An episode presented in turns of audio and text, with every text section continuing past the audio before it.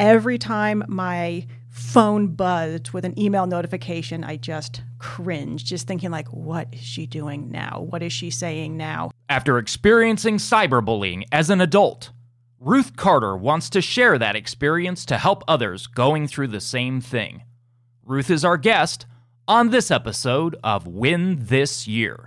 Drugs and alcohol. Bullying. Unhealthy relationships. Depression. Internet safety. Substance use. Body image. Self-injury. Suicide. Anxiety. Social media. Kids. Preteens. Parenting. Middle school. High school. Adolescence. Teens. Coping skills. Self-care. Relationships. Strategies. Life skills. Prevention. Solutions. Help. Hope. Leadership. Insight. Information. Inspiration.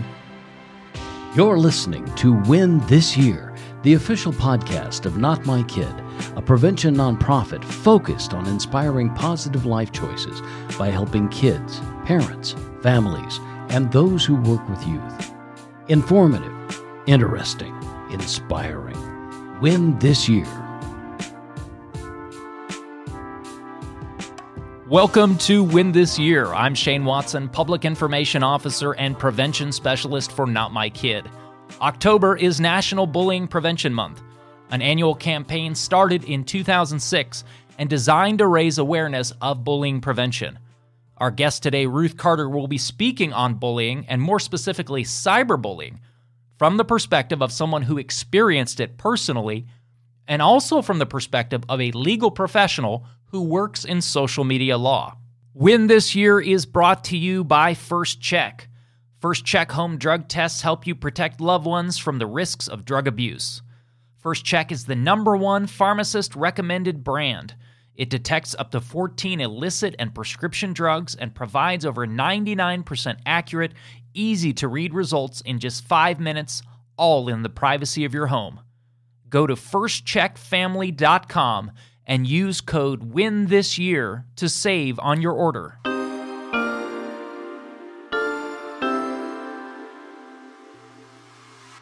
In order to fully understand the impact of cyberbullying, it's important to understand 4 very specific criteria that set it apart and make it particularly concerning.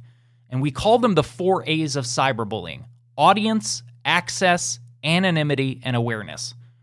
As far as the audience goes, back in the day, if a kid was being bullied at school, it may take place in front of a couple dozen of their peers. That's bad enough. That's concerning enough.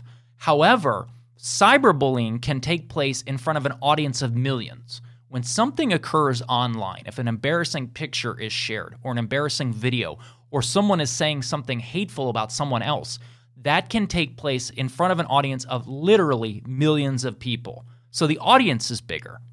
As far as access goes, years ago, if a child was being bullied at school, they could come home and their home could be their safe place. They could get an escape for a while. Now, because of so much of young people's lives taking place through social media, an aggressor can harass the targeted person 24/7. A child can be cyberbullied sitting on their device at their own kitchen table, in their own bedroom. And so there can be no escape from this. The third A is anonymity.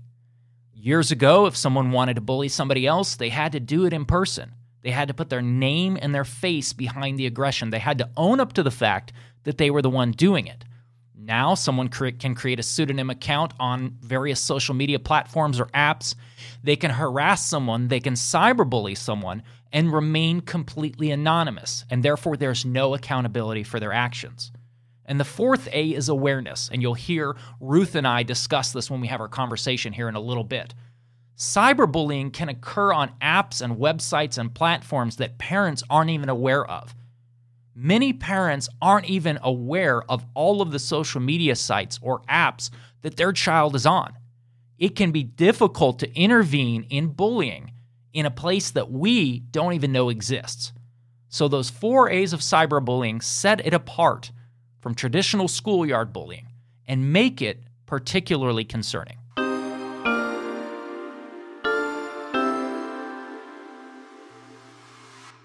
Known for their daring antics and outgoing personality, Ruth Carter is an Arizona attorney and an authority on internet law and intellectual property. They also wrote 3 best-selling books on guerrilla marketing and social media law, including The Legal Side of Blogging: How Not to Get Sued, Fired, Arrested, or Killed. Ruth has been a speaker at over 100 events, including Content Marketing World and South by Southwest, and featured in The Wall Street Journal, Entrepreneur, and on NPR. Ruth, welcome to the show. Glad to have you here. Thank you for sharing your time with us. Thank you so much for having me. When I learned about your story, I knew that we had to have you on the podcast because you have a really unique perspective on our topic, which is cyberbullying. One of your perspectives on this topic is the fact that you are a legal professional and that you practice, among other areas, social media law. What got you not only into law, but off in that direction specifically? So the reason why I went to law school was because I didn't want to be a mental health professional anymore. I liked being in a role where I got to help people, but being a therapist wasn't it. So law school seemed to be a way to continue to be a helping professional in a different way. How I got into social media law was I got into blogging as a law student, and I had to learn how much can I say before I get into trouble. So I started educating myself, taking classes on cyberspace law, copyright, other intellectual property. And it just developed organically that if I had these issues I had to be mindful of, so does everybody else online. And so that's how it became part of my practice.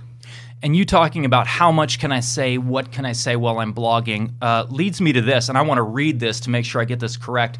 You've authored a book, and I love this title. The title is The Legal Side of Blogging, How Not to Get Sued, Fired, Arrested, or Killed, which actually includes topics related to cyberbullying prevention. What was your motivation? I mean, obviously, based on the title, it's partially obvious what your motivation was. What were you hoping to accomplish by releasing that book?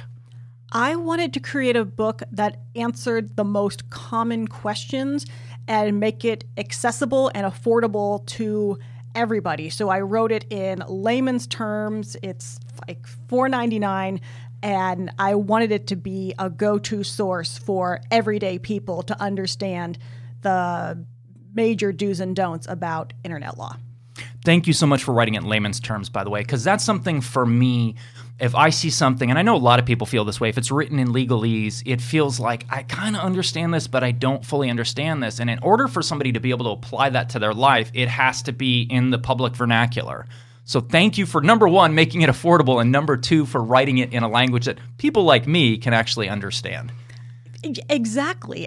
It would serve no purpose if a Joe average person couldn't understand it. That's like me trying to decipher medical journals when we're doing our study as prevention specialists. And I'm getting better. I'm starting to understand more and more of it. But some of that, it's like it's just so far beyond. Your other perspective, and this is really what I want to talk to you about today, although we absolutely want to include the legal end of it because that's crucial as well. Your other perspective on the topic of bullying and cyberbullying is the fact that you were cyberbullied yourself. How did that begin? How did that start? It started when I was a second-year law student, and I was one of the executives in a student club, and there was another executive. There were three of us who were the execs. So one of the other execs was not happy with a decision that I had made, and it seemed like she could not let this issue go. The issue was I was invited to an event, and it was extended to me personally, and she thought it should have gone to, like, the club. It's like, no, that's not how the invite came in. It was for me personally, and if you don't like it because you weren't as vocal and out front of the club, that's not my issue. That's yours. So this person would not let it go, and every time my phone buzzed with an email notification, I just cringed, just thinking like, what is she doing now? What is she saying now? And thankfully, I was only had to go through this situation for a couple of months, but it got to the point where she seemed really angry, really impulsive, that I was nervous. I was scared to go to school because as an adult, I was 30 years old, afraid to go to school. I would wear only jeans and t-shirts to school because I was sweating so much with anxiety that I didn't want to stain my professional clothes. And I would bring a spare shirt and change at lunchtime because by lunchtime, my first shirt was soaked. Wow. So, yeah, so that was the situation. And thankfully, I was able to reach out to friends of mine who were mentors. So every time she sent me an email, I immediately forwarded it to them saying, what do I do now? How should I respond to this? I ended up having to go through the school to say, like, this is completely inappropriate, and everything I've done to try to get her to stop has not worked. And I always tried to be thoughtful, solution-focused, with the goal being, like, stop, leave me alone. I ended up quitting the club because by that point, the execs weren't worth working with. So it's like, hey, if you're not worth working with, I'm not going to work with you. Mm-hmm. And so I left. And I ended up going through the law school, saying, I've tried everything I could help. The head of the club got involved. That didn't make a difference. We ended up having to get the assistant dean of the law school involved. Wow. Okay. Yeah. And it was toward the end of finals. And he and I decided together, probably the best move would be to wait until her finals were over and then meet with her to say, like, and address her, inappropriate behavior. She was rumored to be out of town, so he could only meet with her by phone. She was completely unreceptive to the message of, this is inappropriate, you need to stop. Mm-hmm. So for safety, because we couldn't confirm that she was out of state at that point, I still had one final to go, and the schedule for where and when each final is taking place is public. We decided for safety, just in case she decided to go from being verbally impulsive to physically impulsive, that I would take my last final in an undisclosed location. So you actually had to move to a different room or a different building or something when you had done nothing wrong. And that's something I want to back up to. For parents or educators or anyone who works with youth who listens to this, I want to back up to the source of where all this began. You didn't do anything. You received an invitation to an event. You didn't generate that invitation. You did nothing, and this started. Because I still meet some people who are under the impression that if a person is going through bullying, whether it's an adult or it's a child, well, you have to have done something. Nobody would do this if you had done nothing. That's what bullying is. It is unprovoked, intentionally aggressive behavior that, as you mentioned also in your story, continues over time. There's a repetition of the behavior. You mentioned email. What all platforms or methods of communication did her harassment occur through? Because that's another thing I want adults listening to this to be aware of how widespread this can become. I got lucky. It was mostly email, and the only other person who I think was ever included on those emails was the other executive of the club. She did a post once to Facebook, and I read that in your blog, and calling it harsh would be putting it lightly. It includes language that we can't have on the podcast. That is intense. And by the way, Ruth wrote a 4-part blog on this topic. We will put the links to that in the show notes so you can see the full length of the story. Anyway, go back. I'm pardon me for interrupting you. It extended through email and then eventually to Facebook. Yep, it went to Facebook. I got a screenshot of it when she posted that. I think shortly after it was posted, either she thought better of her behavior or someone reached out to her and said, you can't do that. So it did get deleted, thankfully. But I got lucky that I only one time went out into the public realm once, and beyond otherwise it stayed mostly email. But you saw this. You were, obviously, because in your blog you have the exact phrase that was used about you. How did that feel to read that? How did this feel to go through this entire experience? What adjectives would you use to describe the feeling? It was shocking. And she had actually sent me the exact same phrase, the same sentence through email before. So it wasn't the first time I had heard her use the C word in relationship to me. And I thought, when I first time read that, I was like, are you serious? It was intense. Like, I get you're angry, but there's just certain words you don't use. And then when it went out on Facebook, I I was pretty incredulous. I just thought, like, are you kidding me? Like, you know, taking myself out of the equation. It's just like, what are you doing? And it really just showed that this person was not thinking through their behavior before they put fingers to keyboard. And that's something that I'm glad that you recognized, and you also talked about that too. One thing that stands out to me in your blog entries on the situation is your level of self-awareness in dealing with the situation. I really appreciate one particular quote from you on your approach, and I want those listening to really hear this. And this is verbatim. This is a quote from your blog. Every time I got an email from my bully, I forwarded it to these four, the people that were supporting you, you're trying to get help from.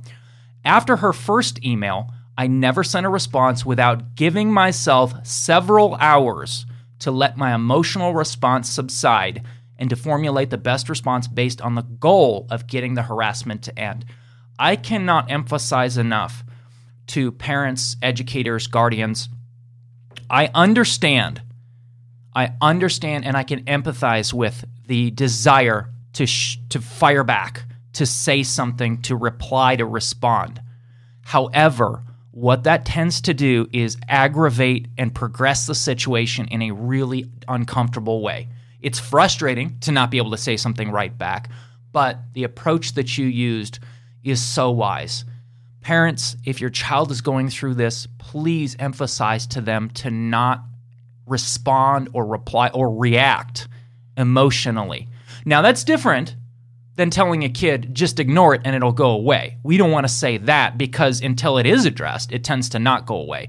But this is saying, don't feed back into it and escalate the situation. Exactly. That actually comes from a lesson that I learned myself when I was 15, and my childhood mentor taught me anger robs thought. So, and that's still a lesson I use all the time. So if I'm angry, that is not a time for me to be formulating or acting on any plans. So strategy I've used for myself and recommended to clients back when I was in the mental health field is the 24-hour rule, where let it sit for 24 hours. If you want to write a draft and come back to it in 24 hours and see, like, is this really the how I want to respond? Fine, but don't react publicly to that person until that emotion has subsided a bit. And sometimes the draft can be an emotional release as well. It's like people telling you, write that angry letter, put it in a drawer, don't send it. Sometimes it's just getting it out. But like you said, hold on for at least 24 hours. I even made a humor video a number of years ago about a quote-unquote new invention I had created called the social networking debate avoider. It's an egg timer in the video. And it's basically like, are you tired of getting into arguments on the internet? Well, we have this amazing life-changing product, and it's an egg timer. And it was a humor video, but I was poking fun at myself because, like you said, it's a work in progress. It's an ongoing lesson that we learn even as adults, where I've had to catch myself, and I've gotten good in recent years about not getting into it online with people, but there is that temptation, even as adults with fully developed brains, with fully developed prefrontal cortexes, to do that. How much so in a preteen or teen whose portion of the brain that controls impulsive behavior isn't even online yet? Yeah, that's got to be hard when you don't have that ability to control your impulses as much, which I think is why it's important to have people in your life you can talk to, so that whenever you think you have a really good idea, you run it past another person. Some of the best things I've ever been told in my life have been, no, don't do that. That's not a good idea. Some of the people who love me the most have been the ones who care about me enough to say, don't do that. Don't say that. Don't send that. That's another good thing. And we tell kids this constantly. To have a healthy support network in their phone, 80, 90, 100, as many phone numbers as they can get. Not people that are going to tell them everything they want to hear, but the people who care about them enough to say, no, don't smoke that, don't drink that, don't say that, don't post that. And even as an adult, we need those people in our lives. And that's just, that's such a crucial message. There's the cliche, it takes a village, but it's a cliche for a reason. It works. Yeah, exactly, it does. And I think the saying that goes along with that is dance like nobody's watching, text as if it's going to be read at your deposition. That is, the text as if it's going to be read at your deposition In our internet safety presentations, we explain, don't ever send anyone a text, a picture, or a video that you wouldn't be comfortable with the entire world seeing, because that's the reality of it. Even if it's on Snapchat, we're trying to emphasize to kids and parents, just because the timer expires doesn't mean that that thing is going away. And we live in this world where we think technology is going to keep us safe. It often doesn't. Oh, no. And I get messages on a weekly basis from people who have generally sent a photo to somebody, and now there are regrets, and the person's maybe threatening to post it or has posted it, and they're coming to me saying, what do I do? So it isn't an uncommon question. What I think I tell people is, don't put anything online that you wouldn't put on the front page of the newspaper. Mm-hmm. And my other rule of thumb is, assume everything you post or send is going to be seen by four people: your best friend, your worst enemy, your boss, or for teenagers, your favorite teacher, and your mother. If you don't want one of them seeing what you're thinking about sending or posting, don't do it. And that's the reality of it. And then once there's that digital footprint too, there's a chance that it's never going to go away. The permanency of that is something that I think is lost on a lot of students as well, that we're constantly trying to drive home. Where did this end for you? You know, we talked about this progression and where it moved to, and it got to the point where you're wearing, you know, informal clothes, and you're changing your clothes, and you're taking your final in a separate, undisclosed location. How did this finally come to an end for you? I was lucky that the end of the semester caused a natural break. So everything simmered down over the summer. I did report the student to the Office of Rights and Responsibilities for the violation, because the student had used the ASU email system. So to send harassing emails is against the rules. I was disappointed when they said, watch this person. If they continue to do it, then we'll take action. But for now, we'll just keep their name on file as a potential problematic person, which I thought was insufficient, but that wasn't my decision to make. Thankfully, my bully only had one more semester of law school, so we didn't have any more classes together. If we did, I would have gone to back to my assistant dean and basically said, you need to make her change. But thankfully, that didn't happen. We've had no interaction since then, and she seems to have dropped it. And that's no student, whether adult or child, should feel unsafe at school. School should be one of those safe places. And, you know, it's sad that it went to that degree before you got the help that you needed, before it was addressed at least partially sufficiently. I mean, it's such a helpless feeling to go through that, and then to not be getting the support you need kind of exacerbates that, kind of makes that situation worse. What would you emphasize? What are the most important messages you would want to convey if there is a parent listening to this, or a guardian or a grandparent whose child or grandchild or somebody they're working with is going through cyberbullying? What are the most important steps that they should take, and what do you advise they not do? So, you know, for starters, I hope no child ever has to go through one of these situations alone. I remember how hard it was for me when I'm someone who has mental health training, and I had four amazing supportive people with experience to draw from to help me. So if that's what I needed as a 30-year-old, I can't imagine how much more like a 10-year-old or a 14-year-old would need. So that's important. Have support around the person being targeted. Stay educated about do's, don'ts, what people are allowed to do, what resources are available to help you. Keep a record of everything. So the emails, the text messages, anything posted online, take screenshots of it, and ask for help, whether that's through school, law enforcement, resources like, you know, Not My Kid. I even at one point reached out to a professional security company. Like they do bodyguards, and they also assess security situations for potential danger. So I just reached out to them just to get their feeling on my situation. But there are like those companies that is their job, is to like keep you alive. So they do exist. So I would say, yeah, don't go it alone. The fact that you reached out to a security company shows how terrifying this situation is. Like, that speaks volumes by itself. And as we've emphasized several times, as a grown adult, as a 30-year-old who had the self-identity and self-confidence that we tend to gain during the adult years, how much more so for a 15-year-old, a 12-year-old, a 10-year-old, etc.? I mean, that's terrifying. I went through bullying in junior high school, pre-internet. Thank God the internet did not exist at the time. My middle school and high school years were difficult enough. And I remember how torn down I felt. I mean, it got to the point where I was begging my parents to not have to go to school. I was faking illnesses or injuries, and then eventually getting so stressed out, starting to get genuinely sick from it. And finally, in seventh grade, one of the two reasons why I eventually tried alcohol, which took me down a 20-year path, was to try to escape from it. And the first time I drank, I thought, oh, I found the solution here. But I didn't realize I just had to open an even bigger door. The level of powerlessness is unbelievable. Parents, if your child is going through this, if they tell you they're going through this, believe them. Please believe them. Because one of the most frustrating things is to be going through this and not be believed. What do you advise? We had a really good list that you gave us. And by the way, we'll include down in the show notes a link to the blog that you wrote for us a number of years ago. I think it was 2013. It was a while back, but it stands up today. The rules, the guidelines are still absolutely valid today.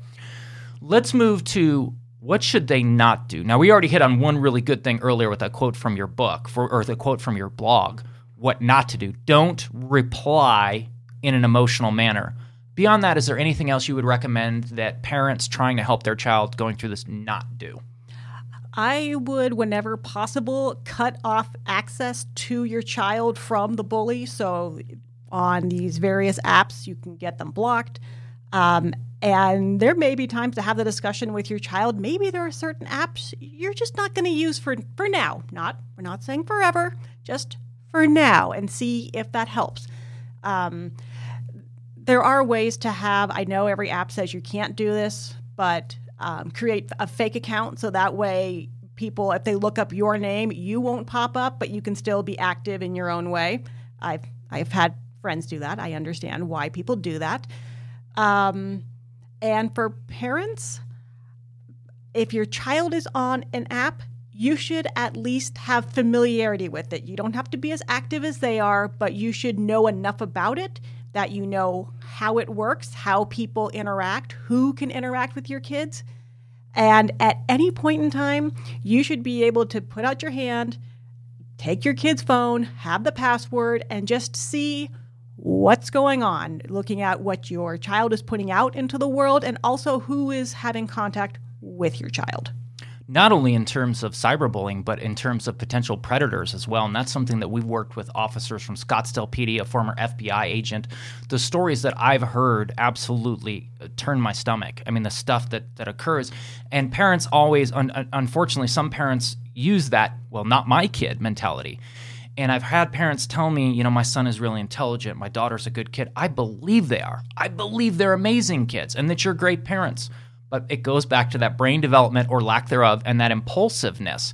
And becoming your child's friend on social media is something that when we do parent internet safety presentations, we emphasize. Get familiar with the apps they're using, the platforms they're on. Be their friend on that social media. There was a study done a few years ago where parents and teens were surveyed. And they asked the parents, how many social media platforms is your teen on? The number one answer was 2. They're on 2. And Ruth, you are shaking your head right now. Yes, you hit the number. 7, exactly. They asked the teens and they said, how many social media platforms are you on? The average answer is 7. You hit the exact, you know the study that I'm talking about. So as adults, it can be hard to intervene in a problem in a place that we don't know exists. And so when it comes to preventing cyberbullying, one of the things that can make cyberbullying particularly troubling is that lack of adult awareness. It's hard to intervene in a problem in a place where that we don't know exists as adults. So now to flip the question over, and this is something that we as parents, and I'm a dad, parents, we need to think about this too. What would you recommend to parents to do if their child is the one doing the cyberbullying? couple thoughts about that one. I have actually been brought in a situation where a 13-year-old inadvertently, I don't think it was thinking things through, was very inappropriate on a social media platform. The person he targeted immediately told their parents. I think this happened on a Friday night. By Sunday afternoon, I was in a conference call with the child's lawyer, I guess like the family friend lawyer, and me. And I was basically reading him the riot act and just breaking down what did you do? How would you feel if someone said the things that you said to this classmate, to your mother? Empathy. Yeah. And really break it down like, you're not a bad person, but you did a bad thing. And I've done similar things with like people who have sexted with people and then they say, hey, I took screenshots, I'm going to use them. It's like, okay, let's break this down. Not a bad person. You did an irresponsible thing. Let's work on that. Let's do some damage control. Let's not do this again.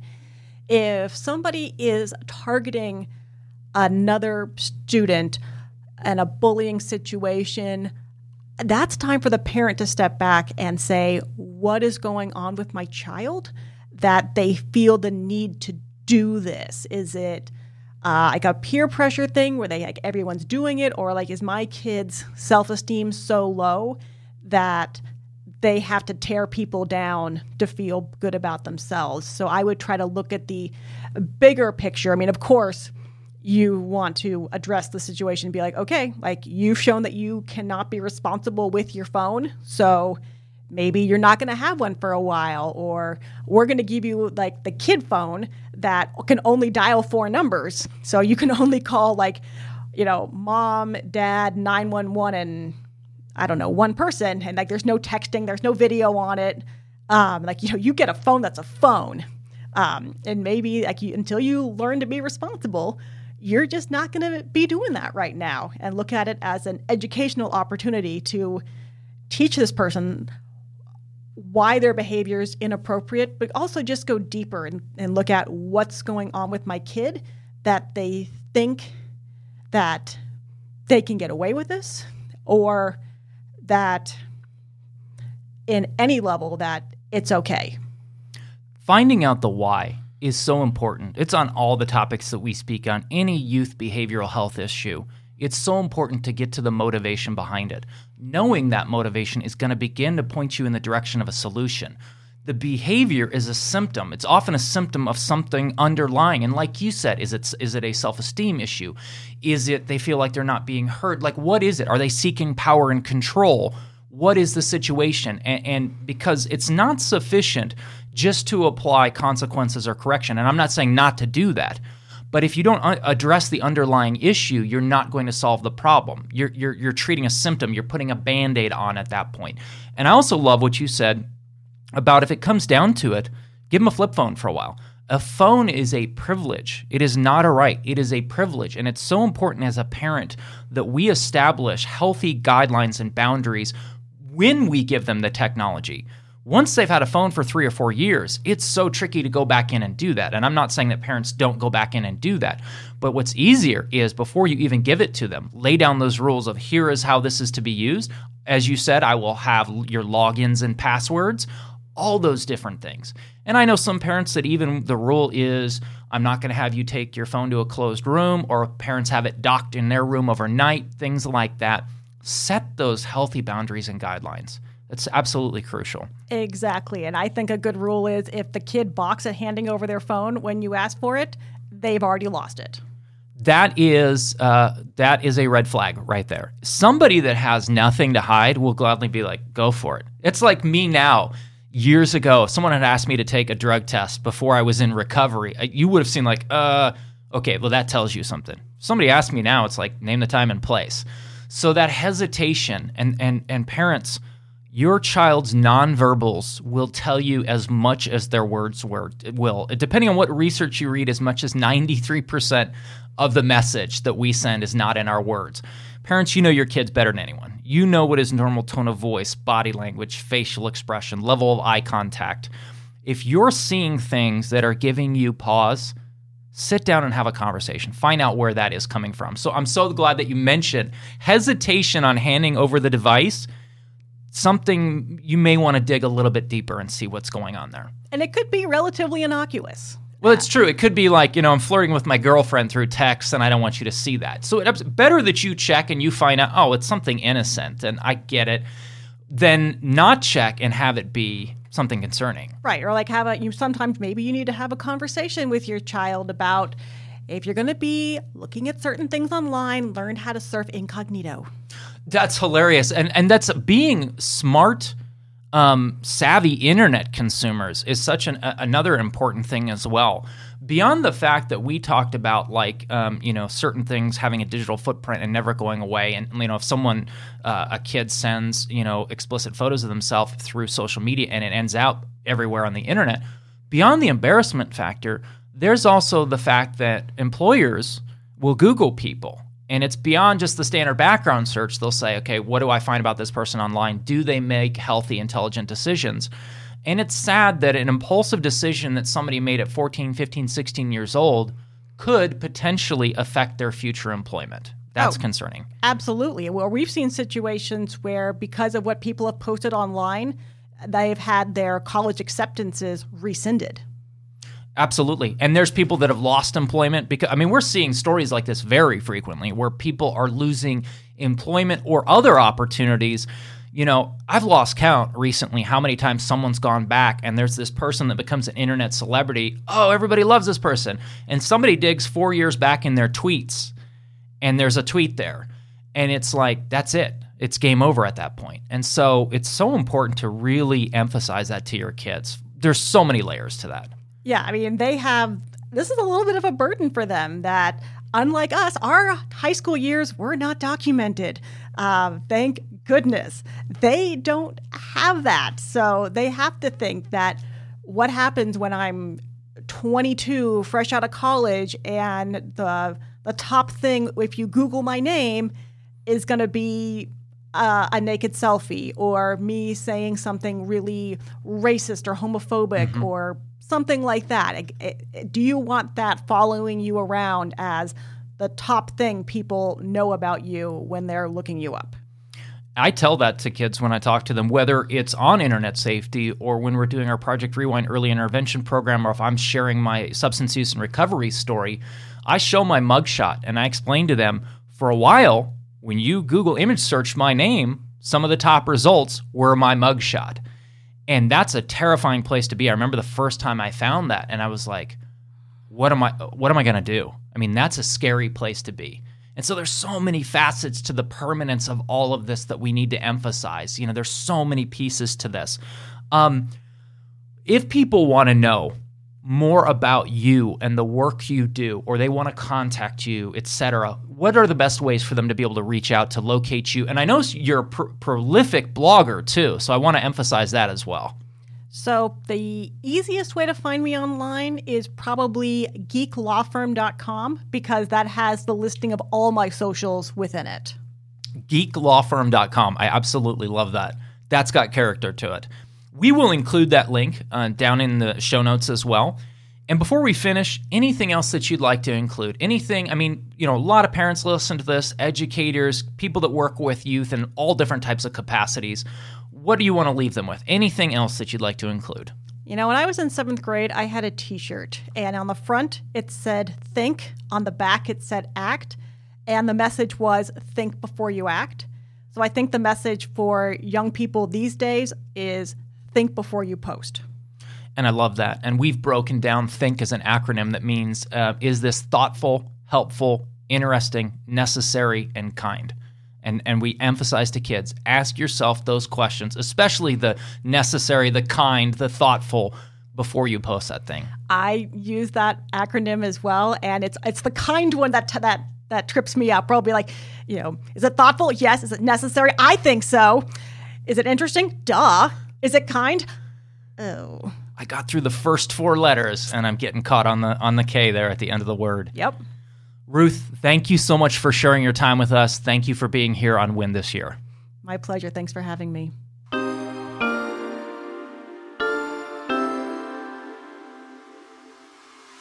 And as always on Win This Year, we want to give you 3 resources if you are struggling with thoughts of suicide or you are helping someone who is. There is help, there is hope, there are resources available. Number 1 is the Suicide Prevention Lifeline. You can reach them by calling 1-800-273-8255. That spells out 1-800-273-TALK. Teen Lifeline can be reached at 1-800-248-8336. That spells out 1-800-248-TEEN, T-E-E-N. And the crisis text line can be reached by texting the word LISTEN to 741-741. If you are going through a difficult experience, I want to encourage you. There is hope. Things can get better, but it is important to reach out and to ask for help. And for those of you who are noticing someone who is struggling, it is important that we reach out and we help them, that we start the conversation and we let them know we care and we will help. Once again, we would like to thank Ruth Carter for sharing time, information, insight, and experience with us. The methods of contacting Ruth that were mentioned during the show will be included in the show notes, along with all the Not My Kid's social media information as well. If you have a question, a comment, a concern, or a future guest or topic you would like to suggest, please email us at winthisyear@notmykid.org. That is winthisyear@notmykid.org. If you've enjoyed this episode, if you enjoy Win This Year, please be sure to like, follow, subscribe, and spread the word. Win This Year can be found most places where podcasts are available. Once again, I'm Shane Watson, Public Information Officer and Prevention Specialist for Not My Kid. Thank you for listening to Win This Year.